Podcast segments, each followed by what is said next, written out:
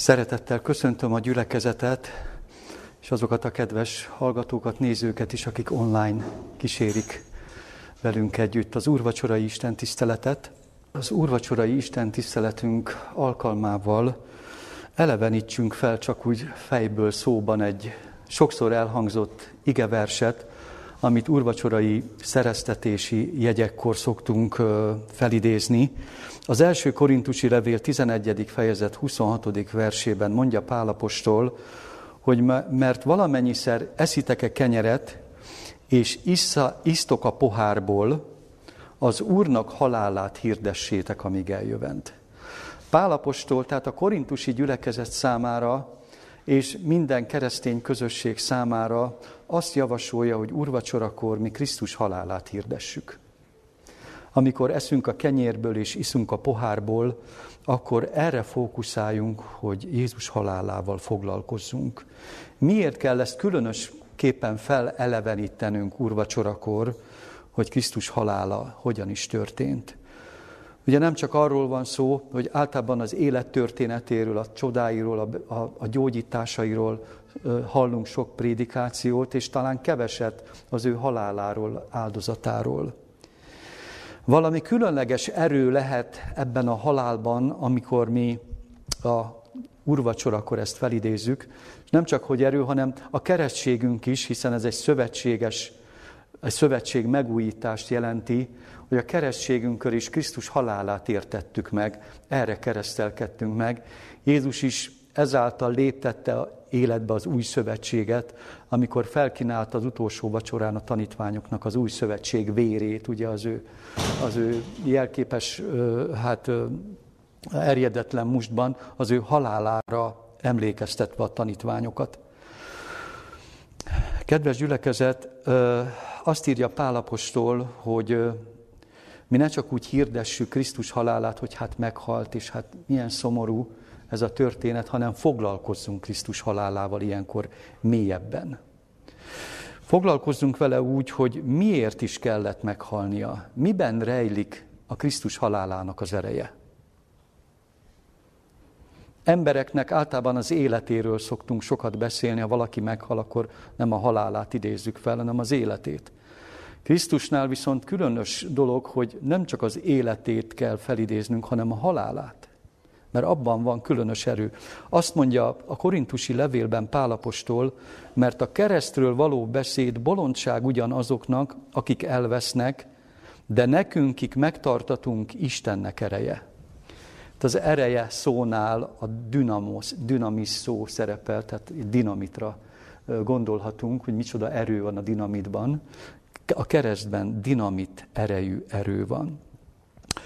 És ezután tegyük fel azt a kérdést, hogy, hogy és tényleg mi, mi, mi, miben is van Krisztus halálának az ereje? Miben áll? Most így a szövetség megújításakor, hiszen a keresztségünkkor is valahogy ezen gondolkodhattunk sokat. Elsőként persze mindenkinek a halálról, meg a keresztáldozatról a fizikai szenvedés és a fizikai halál jut eszébe. Ugye? Sőt, korabeli feljegyzésekből tudhatjuk, hogy azért ez a kereszt halál, ez nem akármilyen halál volt. Ezt a rómaiak fejlesztették tovább a keleti kultúrákból, átvéve a kereszt kivégzés eszközét vagy módszerét. Ők például bevezették a kétszeri korbácsolást is, a kihallgatások előtt a kivégz, kivégzetteket kétszer vagy többször is megkorbácsolták Jézust, kétszer korbácsolták meg. Aztán bevezették a, a, a, a, a keresztvitelt is, hogy a bűnös, a vétkező vigye a keresztet, hogy ezzel még jobban legyengítsék, és még nagyobb kínokat okozzanak neki. Ennek ellenére az, hogy ez egy kegyetlen fizikai bántalmazás és kivégzési mód volt, halára ítéltek számára, az evangéliumok mégis visszafogottan szólnak Krisztus fizikai szenvedéseiről.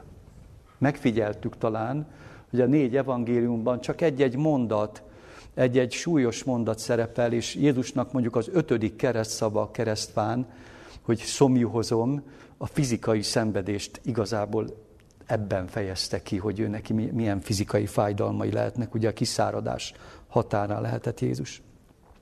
Kicsit tekintsük át ezt a fizikai szenvedést is, hogy, hogy képzeljük el, hogy ennél sokkal nagyobb volt a lelki, de a fizikai sem volt akármi Jézus számára.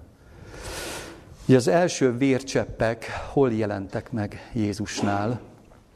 Ugye a Gecsemáné kertben, de nem fizikai bántalmazás miatt, hanem a lelki tusája miatt, az imádság miatt, ugye az ízadság verejtékébe vércseppek ö, ö, vegyültek, a, az ima küzdelmei, az nagyon komoly lelki küzdelmei miatt.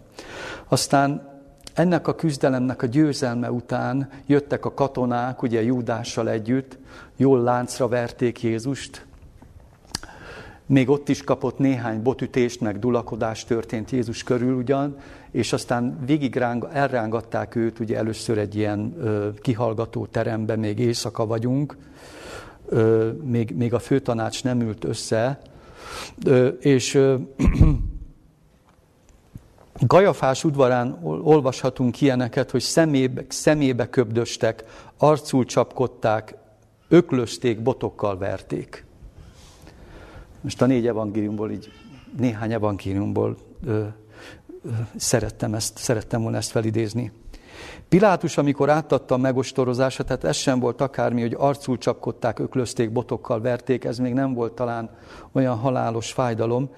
Pilátus, mikor átadta a megostorozásra Jézust, ugye, hogy talán ezzel megúszza, hogy nem kell halára ítélnie, hogy ostoroztassa meg, akkor a római katonák vették, bocsánat, kezelésbe Jézust, és tövisből font, ö, ö, többször, nem tudjuk pontosan hányszor, de nagyon véresre, ö, nagyon súlyosan megostorozták. A római katonákra és az eszközeikre jellemző volt, hogy, hogy ilyen csontokat tettek a szíj végére, az ostor végére, a szíjak végére, és az még mélyebben tudott hasítani a bőrbe. De azt hiszem, aki a Passió filmet látta, az úgy el tudja képzelni, hogy a valóságban ez milyen is lehetett. Sajnos az elég élethűen adta vissza ezt a római kor, korabeli szokást.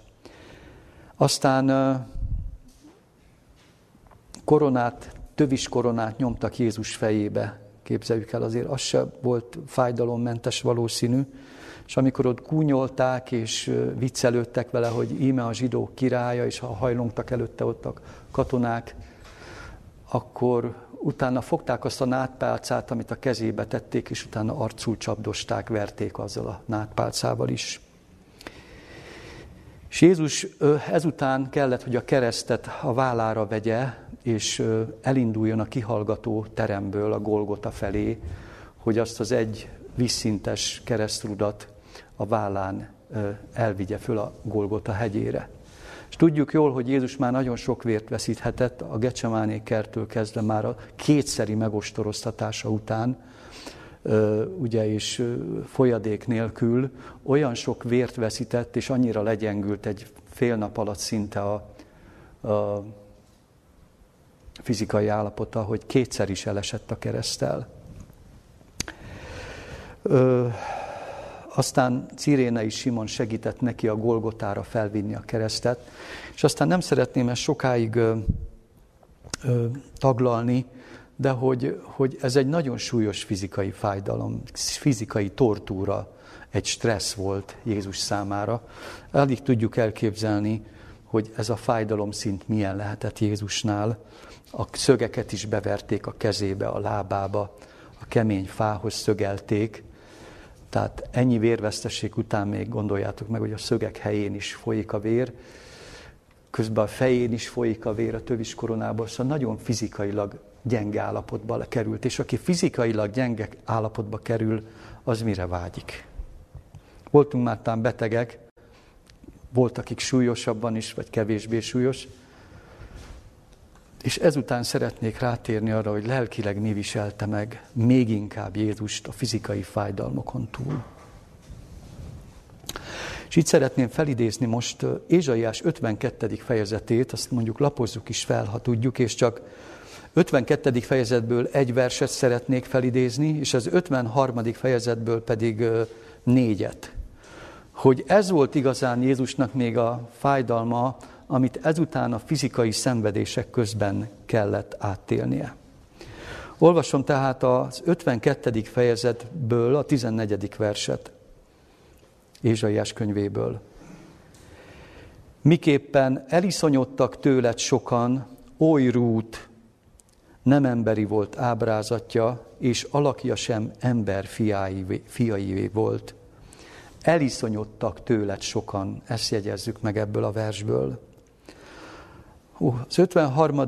fejezet második verse is szól, felnőtt, mint egy veszőszál ő előtte, és mint gyökér a szárazföldből, nem volt néki alakja és ékessége, és néztünk rá, de nem volt ábrázata kívánatos. A mondat utolsó részét szeretném felerősíteni. Néztek Jézusra, de nem volt ábrázata kívánatos, viszont nem, nem, eh, nem volt jó ránézni Jézusra, mondhatni így is egy más fordítás szerint, hogy, hogy nem volt szimpatikus az a megjelenése Jézusnak, ahogy ö, ott ütlegelték Jézust, megítélték az emberek, elítélték, nem volt kívánatos, nem tudtak együtt érezni Jézussal. Ezután jön talán a súlyosabb mondat a harmadik versben, utált és az emberektől elhagyott volt, fájdalmak férfia és betegség ismerője, mint aki elől orcánkat elrejtjük, utált volt, és nem gondoltunk vele. Érezzük, hogy fokozódnak a jelzők. Először csak néztünk rá, de nem volt kívánatos. Utána nem csak, hogy nem volt kívánatos Jézusra nézni, és hogy visszatetsző volt az a, az a véres személy, akit ott ütlegeltek és felfeszítettek, mert az emberek azt hitték, hogy lám, Jézus ezt érdemli. Biztos király akart lenni, biztos itt a római hatalom ellen zendített, vagy, vagy a papok, papokkal összetűzésbe került, vagy Isten fiának mondta magát. Hát aki Isten fiának mondja magát, az így jár. Ezért utált és emberektől elhagyott volt, fájdalmak férfia betegség ismerője, mint aki elől orcánkat elrejtjük, utált volt és nem gondoltunk vele. Utált volt és nem gondoltunk vele. Most ezt gondoljuk át, hogy Jézus ártatlanul, teljesen ártatlan bárányként kapja, amit kapott fizikailag és fizikai szenvedésben, most gondoljuk át még egyszer, milyen érzés lenni, nagyon komoly fájdalmak között, és kiszolgáltatottan egyedül, és ezek után, és teljesen igazságtalanul kapja ezt a fájdalmat, ezek után az emberek közömbösen néznek rá, sőt, utálkozva néznek rá. Erre a kiszolgáltatott szenvedő Isten fiára. És az orszájukat is elrejtették, ebben benne van az, hogy nem nézték meg Jézust rendesen. Bocsánat, szóval nem tekintettek az arcába. Nem figyelték meg, hogy egy ilyen tiszta arcot lehet bűnözőnek tekinteni. Nem gondoltunk vele, hogy itt vajon mi történhet. Mi történhet? Pedig betegségeinket ő viselte, fájdalmainkat hordozta, és mi azt hittük, hogy ostoroztatik, verettetik és kínosztatik Istentől. Voltunk-e már olyan állapotban, hogy talán ártatlanul kerültünk bajba, nehézségbe, vagy fájdalmak közé, most nem fizikailag, fizikailag hanem lelkileg gondolom. És ö, azt hitték sokan, hogy most ez a büntetés, ez a megszégyenítés, az a rágalom hadjárat, ami ér bennünket, az jogos. Az jogos. Azt megérdemeljük. Voltunk már így? Sokan úgy tekintettek rá, hogy na ezt érdemli. Jézusra is így tekintettek. Mi azt hittük, hogy ostoroztatik, verettetik, kínosztatik Istentől, igazságos, megérdemli. Hát miért akart ő király lenni? Miért mondta ő magát Isten fiának? Hát sajnos ennek ez a büntetése. És Jézus egy szót nem szólt erre. Jézus egy szóval nem hárította el, hogy hát itt valami tévedés történt, mint bárány, aki mészárszékre vitatik, néma maradt, az őt nyírók előtt, ugye, ahogy olvassuk tovább az Ézsaiás könyvében, némán tűrte az, hogy igazságtalan bántalmazzák őt. Nem tudom, kezdjük-e érezni, hogy miért volt Jézus halálának különös jelentősége, és miért van különös jelentősége, amiért Pálapostól azt mondja, hogy az Úrnak halálát hirdessétek, amikor a szövetséget megújítjátok. magatokkal, Isten, Istennel megújítjuk a szövetséget.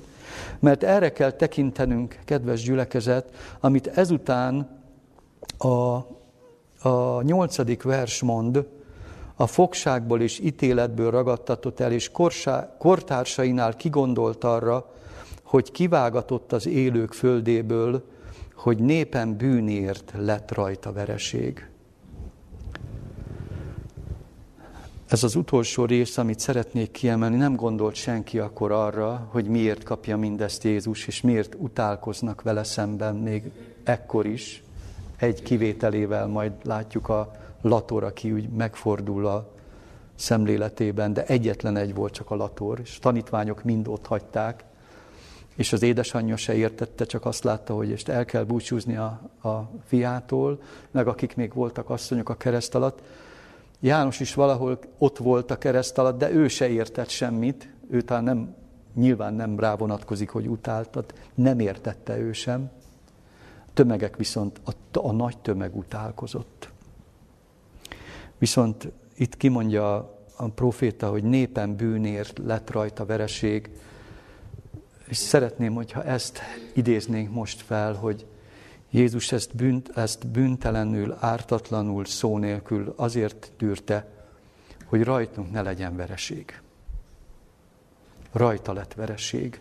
Ő verettetett meg. Nekünk lehetnek próbáink, nekünk lehetnek küzdelmeink természetesen, de nem kell úgy az ítélet elé állnunk, nem kell úgy az ítélőszék elé állnunk, és nem kell úgy félnünk az ítélettől, még itt a földi életben sem, hogy ne lenne közben járunk, hogy ne lenne megbocsátás, ne lenne ö, ö, feloldozás bűneinkből, ne, ne lenne kiút a bűneinkből, és ne kapnánk irgalmat, kegyelmet szüntelenül.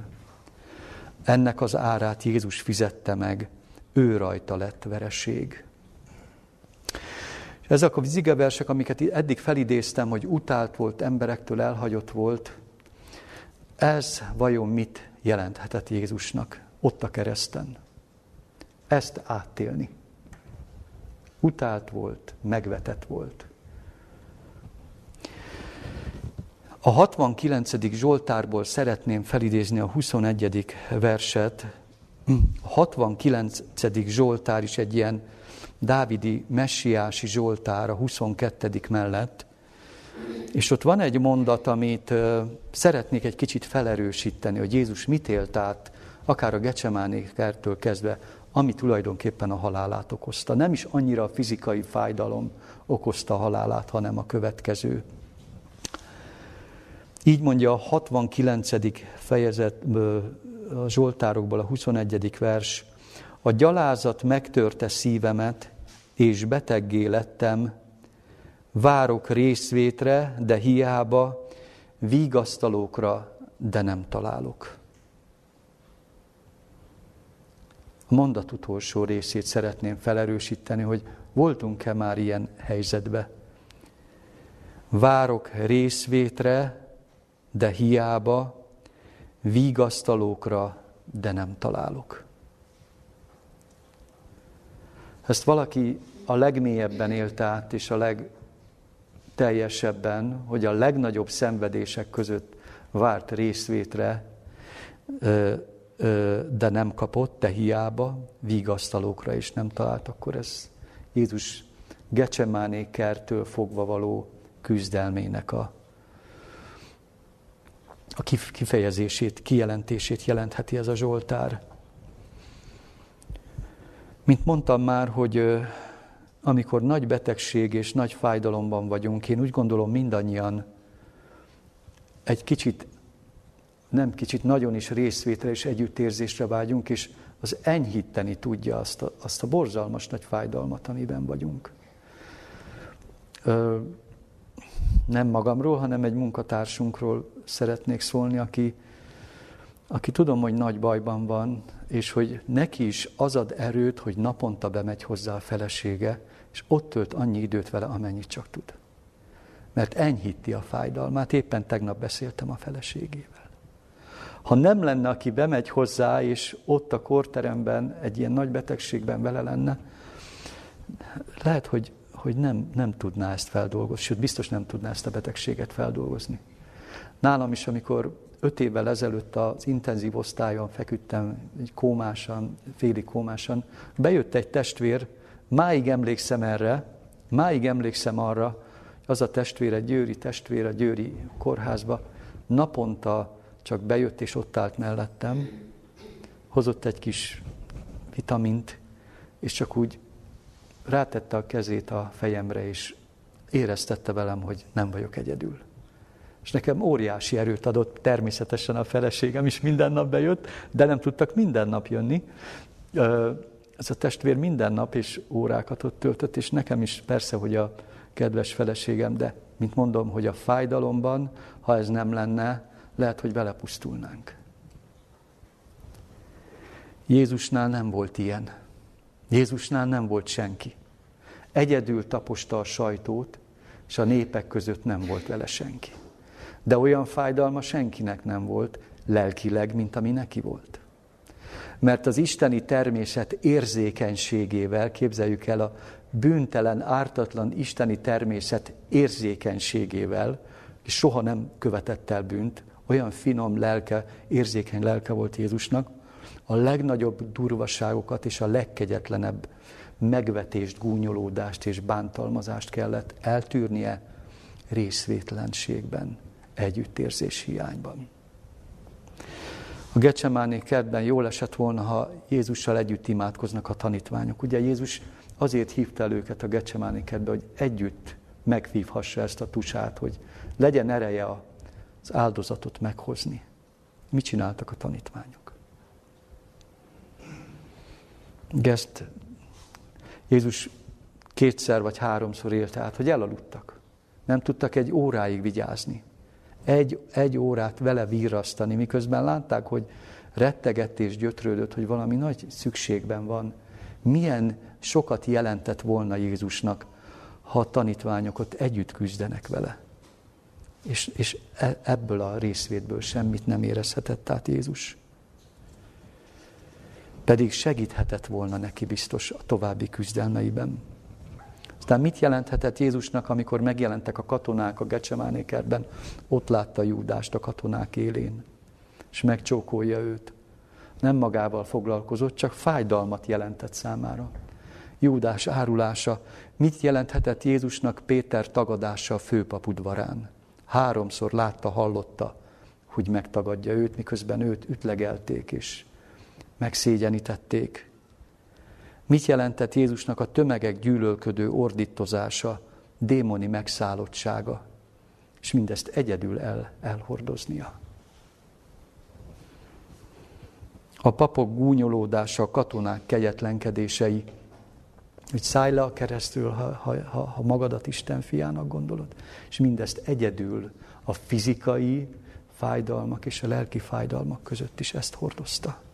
Kezdjük érezni már talán, hogy, hogy, hogy valóban, ha megértjük azt, hogy ezt, ezt Jézus miért tette, mert nem először hallunk erről, hiszen erre keresztelkedtünk meg, hogy ezt értettette, hogy nem szólalt meg, hogy az együttérzés és a részvét hiányával együtt vállalta értünk a ezt, ezt, a, ezt a lelki és fizikai tortúrát. Szeretnék felidézni egy mondatot a Jézus élete című könyvből, ami talán rávilágít arra, hogy Jézus mit élt át a kereszten. Ez a mondat engem sokat elgondolkodtatott, és máig sem értem teljesen, hogy ez mit jelenthetett Jézusnak, de próbáljuk ezt most egy kicsit megérteni, vagyis hogy nekünk mit jelentett, ő tudta, hogy mit jelent. Ezt mondja a Golgota című fejezetben Ellen White. Fájdalmai a bűn gonoszságának a tudatából eredtek. Abból az ismeretből, hogy a gonoszszal való érintkezés folytán az emberek vakok lettek a bűn borzalmaival szemben. Fájdalmai nem fizikaiak voltak. Fájdalmai nem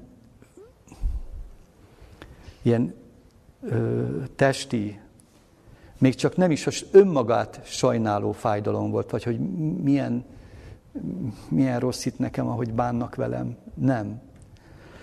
Hanem fájdalmai a bűn gonoszságának a tudatából eredtek. A bűn gonoszságának a tudatából eredtek, abból az ismeretből, hogy a gonoszszal való érintkezés folytán az emberek vakok lettek a bűn borzalmaival szemben. A mondat utolsó része szerintem döbbenetes. Fájdalma azért volt Jézusnak, hát hogy hát senki nem rendül meg azon, hogy velem itt mi történik. Senki nem rendül meg, senki nem gondolkodik el azon, hogy akiket én meggyógyítottam, akikkel jót tettem, akiket tanítottam, hogy ennyire elda, eldurvultak, ennyire gonoszszá váltak az emberek, hogy ilyen kegyetlenül engem most itt megölnek. Ugye a fájdalmai az, az volt, hogy az emberek vakok lettek a bűn borzalmaival szemben. Testvérek, szerintem ma is ez a legnagyobb fájdalom, a vakság a bűnnel szemben. És nem csak, hogy a bűnnel, hanem a bűn borzalmaival szemben. A bűn borzalmas. Mert a bűn ide vezet, amit Jézussal tettek. Én azt úgy fogalmaznám meg, hogy Jézus abba halt bele, hogy az emberek mennyire részvétlenek, kegyetlenek, vakok, érzéketlenek. A ártatlan, bűntelen isteni természetét. Ezt, ezt, ezt, ezt olyan lelki mélységben fogta fel, hogy tulajdonképpen ez oltotta ki az életét. Ugye a fájdalom törte meg Jézus szívét, mondhatjuk, nem, nem annyira csak a vérveszteség. És hogy az atya elhagyta őt, igen, ezt szerettem volna utoljára kiemelni, hogy ezt a részvétet most az atyától sem érezhette. Amikor Jézus mindenkit elhagyott, amikor Jézust mindenki ott hagyott és szembefordult vele, akkor neki lett volna még egy utolsó nagy vigasztalása, hogy az atya vele van. De most az atya se lehetett vele. Ezért kiáltott fel Jézus a kereszten, hogy én Istenem, én Istenem, miért hagytál el engemet? Akinek senki nem maradt, aki, akinek a, aki a legtöbbet jelentett, aki neki a mindene volt, az atya, az örökké valóságtól fogva, aki a legjobban szerette őt, és ő is az atyát, az is magára hagyja ebben a legmélyebb sötétségben.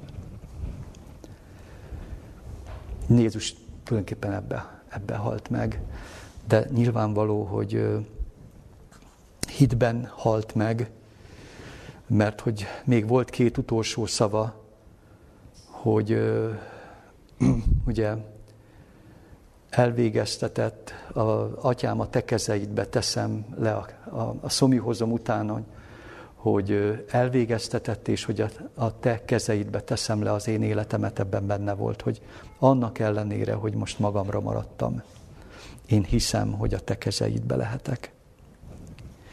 És befejezésül Benne van Ézsaiás 53. fejezetében, hogy mi volt Jézus győzelmének a titka, a kereszt áldozatának a titka.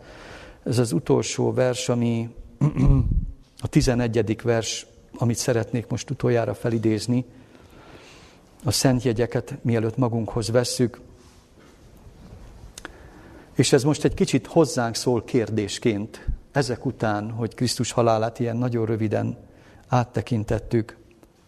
Ezt mondja a 11. versben, mert lelkes szenvedése folytán látni fog, és megelégszik, ismeretével igaz szolgám sokakat megigazít, és védkeiket ő viseli. Kérdésként szeretném felidézni persze, vagy kérdésekként is ezt a gondolatot. Először az, hogy Jézus szenvedése folytán látni fog és megelégszik, ez egy kijelentés.